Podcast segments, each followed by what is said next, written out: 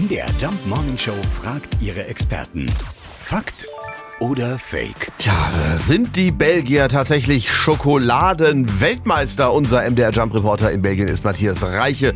Äh, Matthias, was ist dran an dieser Behauptung? Nach den Exportstatistiken wäre Belgien mit einem Weltmarktanteil von 11 Prozent Vize-Weltmeister hinter Deutschland.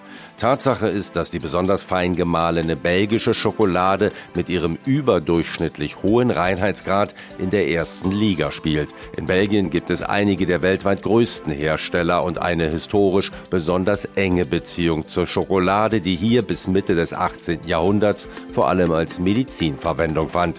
So ist es keine Überraschung, dass der Apotheker Jean Neuhaus auch die erste belgische Praline erfand. Heute gilt Brüssel als Welthauptstadt der Schokolade und nirgendwo wird mehr davon verkauft als am Brüsseler Flughafen. Allein im Belgian Chocolate House dort sind es jährlich über 800 Tonnen. Es stimmt also fast. Wenn man den Export von Schokolade nimmt, dann ist das kleine Belgien Vize-Weltmeister. Weltrekord sind aber die 800 Tonnen in einem einzigen Laden in Brüssel.